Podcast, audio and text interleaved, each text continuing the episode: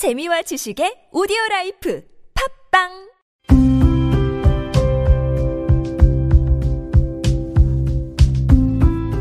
칼럼을 읽어드립니다.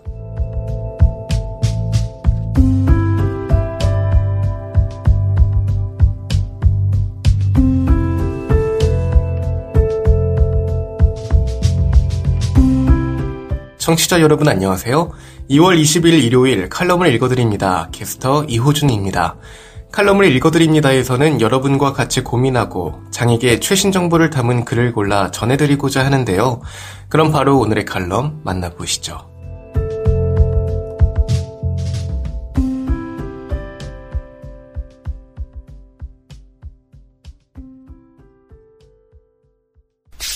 에이블 뉴스 장애인 시청권에 관한 소고 다양한 방식의 접근권 보장해야 칼럼니스트 임상욱 필자는 10년 전까지만 하더라도 추석과 설날 같은 명절이 오면 꼭 확인하는 일이 있다. 바로 공중파 TV에서 방영하는 명절 특선 영화 스케줄을 보고 어떤 걸 볼 것인지를 결정하는 거다. 10년 전이라 하더라도 외국 영화를 볼 방법은 DVD 대여 혹은 케이블 TV VOD 서비스를 이용해서 볼 수도 있었지만 공중파 TV의 명절 특선 영화를 기다린 이유는 외국 영화의 경우 한국어로 더빙을 해서 방영하는 관계로 편하게 볼 수 있었기 때문이다. 이후 방송 환경이 급격히 변화해 이젠 명절이라 하더라도 외국 영화보다는 한국 영화를 더 많이 방영하고 설사 외국 영화를 하더라도 더빙보다는 자막으로 방영하는 경우가 더 많아졌다. 지난 설날의 경우 공중파 TV에서 방영한 영화 중 단 한 편만이 한국어 더빙으로 된 영화를 방영하였을 뿐 다른 영화들은 한국 영화 혹은 자막으로 방영하였다. 필자가 자막보다 더빙을 선호하는 이유는 그만큼 편안하게 볼 수 있기 때문이다.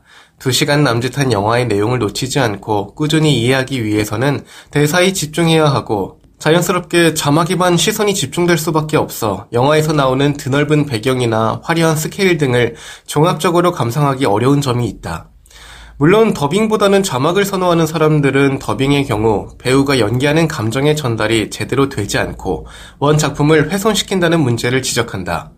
이런 논쟁을 고려했을 때 외국 영화나 드라마에 관한 시청자들의 이해를 돕고 접근하는 데 있어서 더빙과 자막 중 어떤 것이 더 좋고 나쁘고를 결정할 수는 없으나 하나 분명한 것은 장인의 시청권을 보장하는데 다양한 방식을 제공해서 소비자 선호에 따라 그 선택권을 보장해야 한다는 것이다. 우리가 흔히 장애인의 시청권 하면 시각과 청각 장애인을 떠올리고 화면 해설과 자막 안내만을 생각하지만 꼭 그렇지만은 않다. 필자의 경험을 바탕으로 이야기하자면 더빙은 지적장애인들도 선호한다는 것이다. 그리고 여기에 장면이나 인물의 움직임에 대한 설명을 추가한다면 시각장애인을 위한 화면 해설 방송이 가능하다. 즉, 더빙을 하면 화면 해설 방송도 쉽게 제작될 수 있다. 한동안 한국어로 더빙된 외국 영화를 찾기 힘들었으나 몇 년 전부터 넷플릭스와 같은 OTT 등이 한국에 진출하면서 외국 영화와 드라마를 한국어 더빙으로 볼 수 있게 되었다.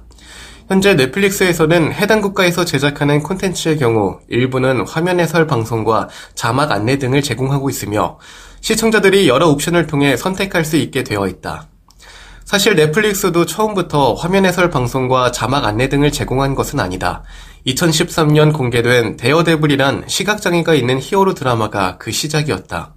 시각장애인이 주인공이지만 시각장애인은 이 드라마를 제대로 볼 수가 없었다. 이런 문제를 해결하고자 미국 장애인단체와 활동가는 접근성 있는 넷플릭스 프로젝트를 시작하였으며 이후 미국에서 제작되는 넷플릭스 영화와 드라마에서는 영어로 화면 해설 방송과 자막 안내 등을 제공하고 있다. 넷플릭스가 전 세계에 진출하면서 현지 언어와 문자 화면 해설 방송과 자막 안내 등을 제공하고 있으나 모든 작품을 하지 않은 것은 아쉬운 부분이다. 하지만 현재 국내 OTT인 웨이브와 티빙은 이러한 접근성을 보장해주지 않고 있다. 분명 같은 영화와 드라마임에도 넷플릭스에서 제공되는 화면 해설과 자막 안내 방송이 국내 OTT에서는 제공되고 있지 않다. 다양한 장애 유형에 대한 접근성 보장을 위해서 다양한 방법으로 방송을 제공하고 시청자들이 선택할 수 있는 폭을 넓혀주는 것이 필요하다. 1인치 정도 되는 자막의 장벽을 뛰어넘으면 여러분들이 훨씬 더 많은 영화를 즐길 수 있습니다. 77회 골든글러브 외국어 영화상을 수상한 봉준호 감독의 수상 소감 중 일부분이다. 하지만 누군가는 그 장벽을 영원히 넘을 수 없는 사람도 존재하고 그 장벽은 뛰어넘는 것이 아니라 제거하는 것이 좋은 방법일 수 있다. 지금 여러분께선 KBIC 뉴스 채널 매주 일요일에 만나는 칼럼을 읽어드립니다를 듣고 계십니다. 브레일타임즈 20대 대선에 바라는 안마사 제도의 발전을 위한 제언 류명구 대한안마사협회 정책실장 안마란 고대 동양의학서인 황제내경에서 도인 안교술이라는 내용으로 소개돼 있다. 물론 그 이전부터 많은 선조들의 삶 속에서 다양한 방법으로 안마는 발전하였을 것으로 예상할 수 있다. 다시 말한다면 안마는 인류의 출현과 함께 건강을 위한 자연 발생적 경험을 바탕으로 발전을 거듭하여 많은 자료가 쌓이며 안마의 가치를 인정한 동양 의학자들에 의하여 의서에까지 기록되었음을 우리는 미루어 짐작할 수 있는 거다. 그 장구한 역사를 지닌 안마가 우리 시각장애인들에게 적합한 직종으로 전문 교육을 실시한 지도 어느덧 110여 년에 이르고 있다. 1세기가 넘도록 시각장애인들의 삶의 터전인 안마사 제도를 들여다보면 안마의 효능과 효과에 대한 가치는 참으로 무궁무진한 의학적 가치를 지니고 있음에도 국가나 사회에서는 안마의 가치를 인정하지 못하고 있어서 안타까울 뿐이다. 이는 우리나라의 급변해온 정세에서 원인을 찾아볼 수 있다. 일제강점기를 통해 서양 의학이 들어오고 광복 이후에는 미군들에 의하여 동양 의학의 가치를 인정하지 않으며 안마도 법적으로는 공백기를 가질 수밖에 없었던 역사적 아픔이 있다. 안마사 제도를 회복하기 위한 시각장애 선배들의 피나는 노력으로 우여곡절 끝에 안마사 제도를 되찾기는 하였지만 일제강점기와 광복에 이어 발발한 한국전쟁 등 가난한 한국의 경제는 힘겹게 되찾아온 안마사 제도에 무자격자들인 불법 안마사들이 손쉽게 접근해서 오늘에 이르기까지 악연으로 이어지고 있다. 무자격자들의 조직화는 2000년 초부터 각종 법적 분쟁으로 이어지고 있고 2006년에는 안마사 제도의 슬픔의 역사인 위헌 판결이 내려지기까지 한다. 우리가 흔히 말하는 5.25 사태가 그것이다. 그러나 시각장애인 안마사들의 목숨을 건 투쟁과 많은 국민 및 사회단체 또는 정치인들의 도움으로 빼앗긴 안마사 제도를 한 번 더 되찾을 수 있었다. 지난해 12월 23일 헌법재판소는 무자격자들이 제기한 두 건의 소송을 헌법재판관 전원일치로 합헌 판결한 바 있다. 하지만 현재에도 지난해 5월에 무자격 안마 체인점인 더프샵의 점주들과 관련 종사자들이 제기한 소송건이 헌법재판소에서 다루어지고 있는 현실이다. 전원 일치의 합헌 판결에 대해서는 본인 역시 환영하고 당연한 일이라고 생각한다. 하지만 언제인가부터 합헌 결정을 내리며 국가에서 시각장애인들의 일자리와 복지 정책이 충분하지 않으므로 생존권에 문제가 있으니 독점권을 유지하는 것이 옳은 것이라고 한다. 그렇다면 이는 반대로 생각하면 충분한 복지와 일자리가 생겨난다면 위헌 판결도 가능하다는 말로 들린다.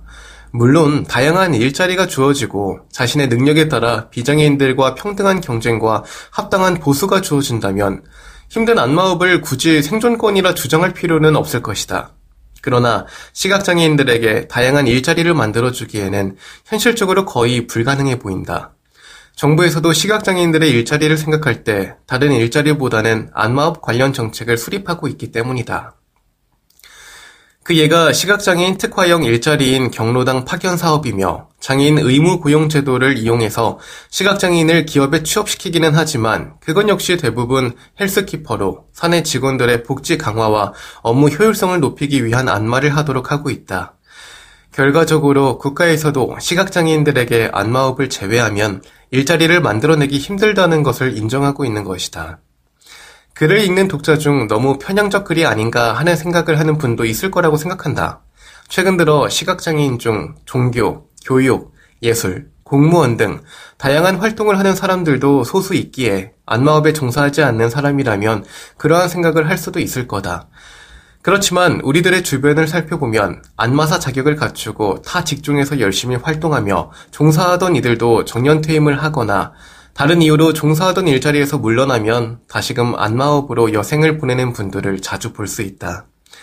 안마사 제도는 항상 안마사에게 있어 고향과 같은 존재는 아닐까 한다. 그래서 현재 사단법인 대한안마사협회에서 추진하고 있는 안마사 제도의 발전 방안에 대하여 살펴보고자 한다. 첫째, 노인 장기 요양보험에 시각장애인 안마사 도입에 관한 건 우리나라는 현재 노인 인구의 증가 속도가 다른 나라들보다 급증하고 있는 추세다. 2025년이면 인구의 20%가 만 65세의 노령 인구인 초고령화 시대로 접어들 걸로 예측하고 있으며 노인 문제에 대한 국가적, 사회적, 개인적 방안이 수립되고 있고 앞으로도 많은 정책이나 제도가 수립돼야 한다. 노인 문제는 한 가정에서 책임지기에는 가정 구성원들에게 많은 어려움과 고통을 안겨주기 때문이다. 결국 노인 문제는 국가와 사회에서 많은 부분에서 역할을 해주어야만 부강한 나라, 건강한 사회가 이루어지기 때문이다.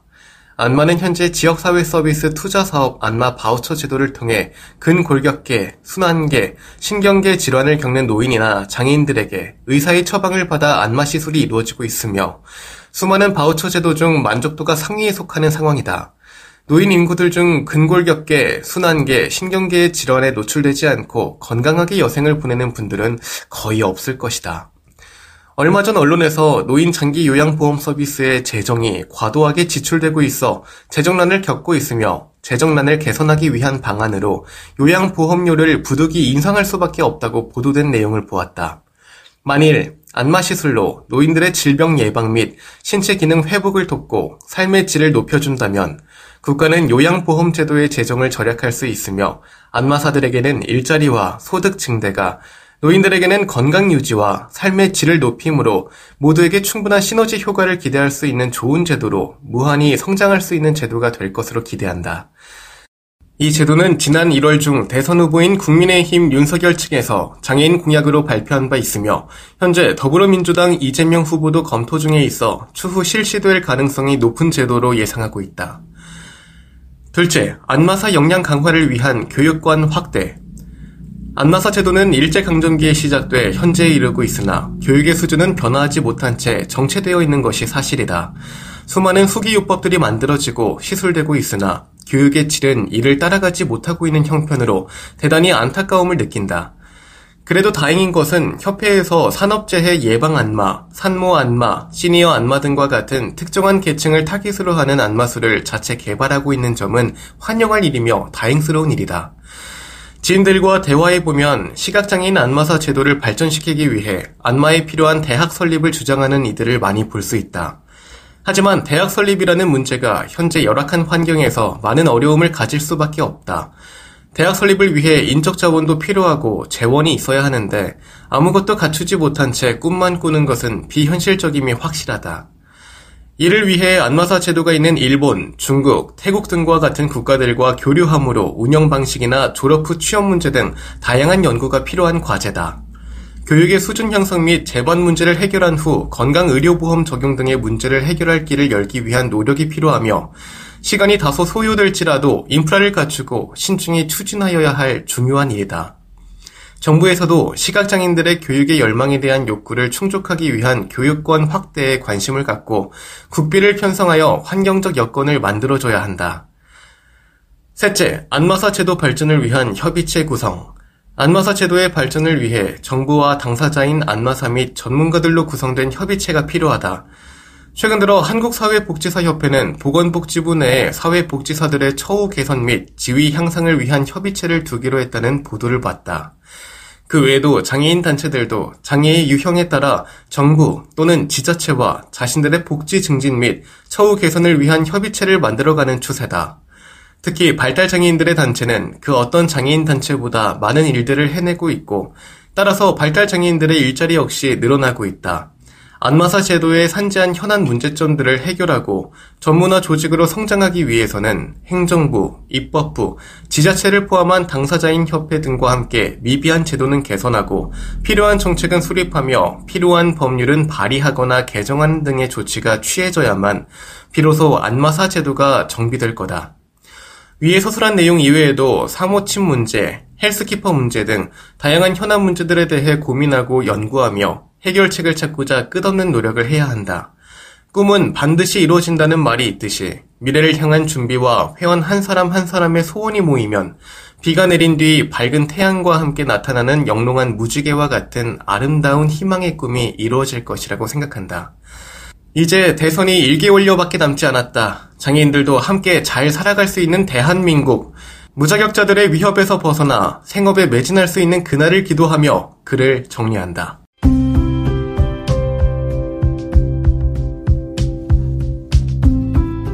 2월 20일 일요일 칼럼을 읽어드립니다. 오늘 준비한 소식은 여기까지입니다.